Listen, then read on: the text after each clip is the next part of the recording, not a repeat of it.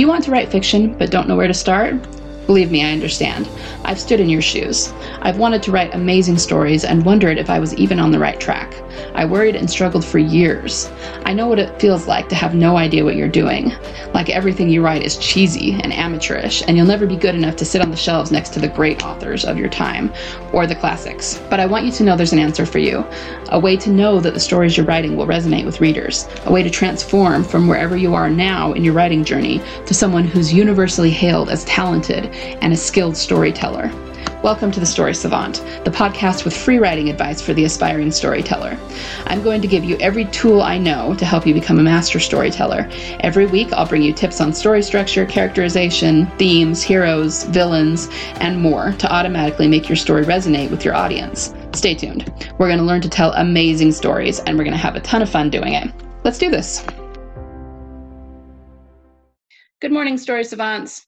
Today, we are going to talk about indecisiveness in our writing because this is something that I'm kind of getting the idea that a lot of people struggle with.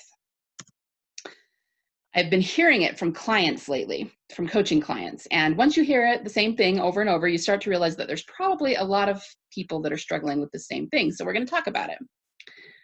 Often, what my coaching students tell me is that they've thought about how to write a particular part of the story. They have some ideas, but they can't decide which ones to use. So, for example, I might say something like, What does the climax of your story look like?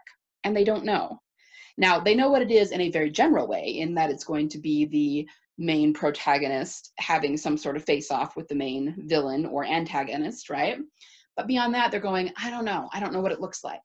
And once again, it's not that they haven't done the work, they have some ideas. They've brainstormed some things or done some free writing or mind mapping or, you know, what have you. And they have some ideas, but they just can't decide what they want to do. Have you ever had this problem before? Another form it might take is maybe they have an idea about how they want the story to end, but they just don't think that it's good enough. They just don't think it's epic enough. I bet this has happened to you at some point in your writing career.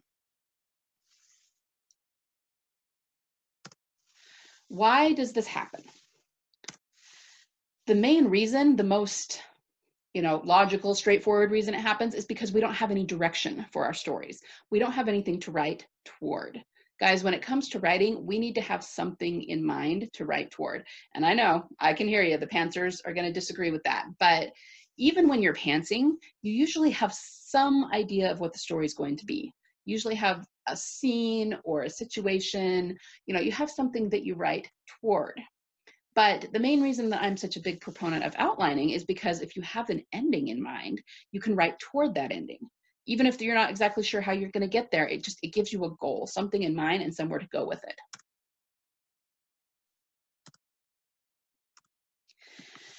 So, in terms of the actual indecisiveness, what is the issue that we're dealing with here? It could be a creativity issue. In other words, maybe the endings you're coming up with really are cliche and there's nothing that's really lighting you up because it's not creative enough. If that's the case, you probably need to do some more brainstorming. You need to, you know, get out a pen and paper and come up with some better ideas. I always say that when you're using the plot points, don't go with your first or second or third idea. You really should throw out like the first five to 10. You know, otherwise you're going to end up writing to a cliche and you're going to become a little bit lazy in your writing. You need to come up with things that are really different and that would be really surprising to the audience at that point. And if you can't come up with anything, you know, throw a sparkly unicorn in there. It doesn't really matter. You, you, uh, unless you've set up for a sparkly unicorn, you're probably not going to use that in your story, but it can get the creative ideas flowing. Ask yourself what would be the most unexpected thing to happen right now. Um, another thing to do is come up with, you know, everybody wants an epic ending. Again, we're going with the what is your ending or climax going to be. This this could happen at any point in your story. You don't know how to get from A to B. You don't know how to you're going to figure out the scene you know you don't know what your character transformation is going to be anything but um, for the ease of talking about it let's go with the ending. So you don't know what your ending is going to be and everybody wants to have an epic ending. You know that's just part of being a writer. You want it to be memorable. You want it to be really really epic. Well what kind of epic are we talking about for your story? Are we talking about action you know like a like an action film? Are we talking about um, emotional epicness like epic romance or epic transformation or epic tragedy? Are we talking about um, solving an epic mystery? You know exactly what maybe define your epicness in a way. And then come up with really creative ideas come up with 10 or 15 of them and then decide which one is best okay? So it could be a creativity issue and you just needed to do some more brainstorming. However I actually think that that is probably only about 10% of the time that that is actually the issue that you're dealing with with indecision. Really, I think it is actually a decisive issue. And, and here's what I mean by that. We all kind of hamstring ourselves in this area. It's basically a way of doubting ourselves, doubting our ability, doubting our creativity. It's a form of imposter syndrome. I don't know if that's good enough ending. I don't know if that should be the right one. You know what I mean? We're just, we're, we're making it too hard. We need to get out of our own way. And let me give you some reasons for why we have such a hard time getting out of our own way. Number one, we tend to think all of our decisions are set in stone. Now, maybe we know consciously that they're not. I can tell you, your decisions are not set in stone. You can change your outline anytime you want. And you can say, yeah, I know that but somehow on an unconscious level we still think they're set in stone. It's just like kind of a default we have. So if you ever get to the point where you're cringing and trying real hard not to make a decision stop. Tell yourself this is not set in stone. I can change it anytime i want. Okay? We have to get that into our head so that it's more fluid and we don't feel like once we make a decision there's no going back. Okay? There's absolutely you can change guys i change my outlines all the time. Like you can do this anytime you want um, another problem is we don't think we are creative enough or the idea isn't creative enough, which I've already talked about. Don't think that. Again, it's just about believing in yourself, believing that you will be able to figure out the story. Maybe you don't know how it's all going to work out right now, but have faith in yourself that the story will come. You just have to get started. Um, another problem is trying to force the muse. Now, this is going to um, sort of address pantsing versus plotting, right? It is really hard sometimes to sit down and try to force the ideas to come. Okay. I know that anyone who's ever tried to done that, do it knows that. You sit down and it's just hard to come up with things. You know, you're trying to force it. Well, that's okay. That's a normal part of the creative process. But that this is what I'm trying to help you get past. We have to get started. Remember before I talked about how you need to have something to write toward. This is how you get past the indecision. This is how you get past trying to force the muse or, or thinking that you're not creative enough, okay? You have to get started. So this is what I'm gonna encourage you to do. Make a decision and start. Just write toward that decision. So let's say you have five different ideas about how your ending might go. Pick one, whichever one you think is best right now, pick it and start writing toward it. Give yourself permission to make a decision and start writing toward it.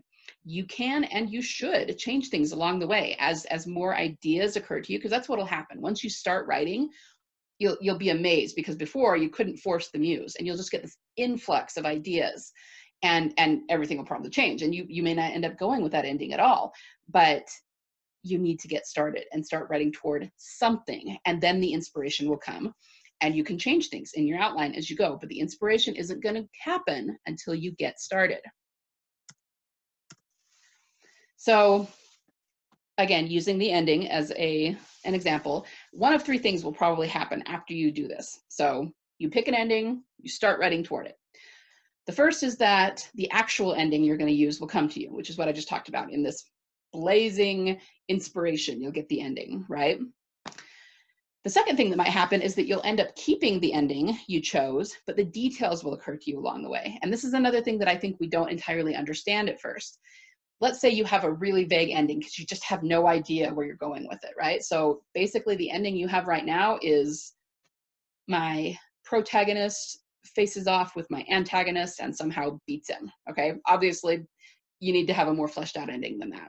But as you start to write, the details will come to you in the writing the characters who needs to be there what needs to happen the players that need to be put in place all of that will come as you start to write so maybe the ending was perfectly okay. You just didn't know it because you didn't have all the details in place. And so you were spooked about using that ending.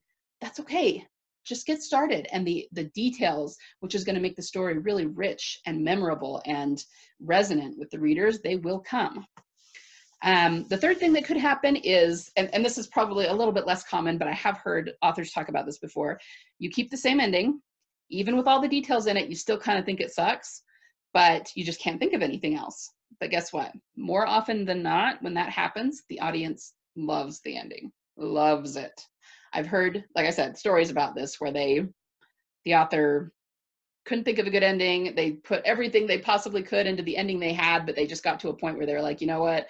I just need to get this book published so I can move on to my next project. And then their audience's reaction was, that was the best thing you've ever written. We loved the ending, you know. Hi there. Before you go, if you found value in this episode, I would appreciate it so much if you could leave me a review on iTunes. Be sure to screenshot it, share it on your favorite social media platform, and tag me. Remember, only you can tell your story, and there are tons of people out there waiting to connect with it. So get out there and write the best story you can write. Remember, only you can change someone's heart with your fire breathing dragons, your mind blowing mysteries, your epic romances, and your intense thrillers. So be a story savant and get out there and get that sucker written. Did you know you can work with me? I do story consulting on an hourly basis. So if you want help developing your story to make sure it will be a winner, go to my website at www.authorlkhill.com forward slash work with me to learn more. See you there.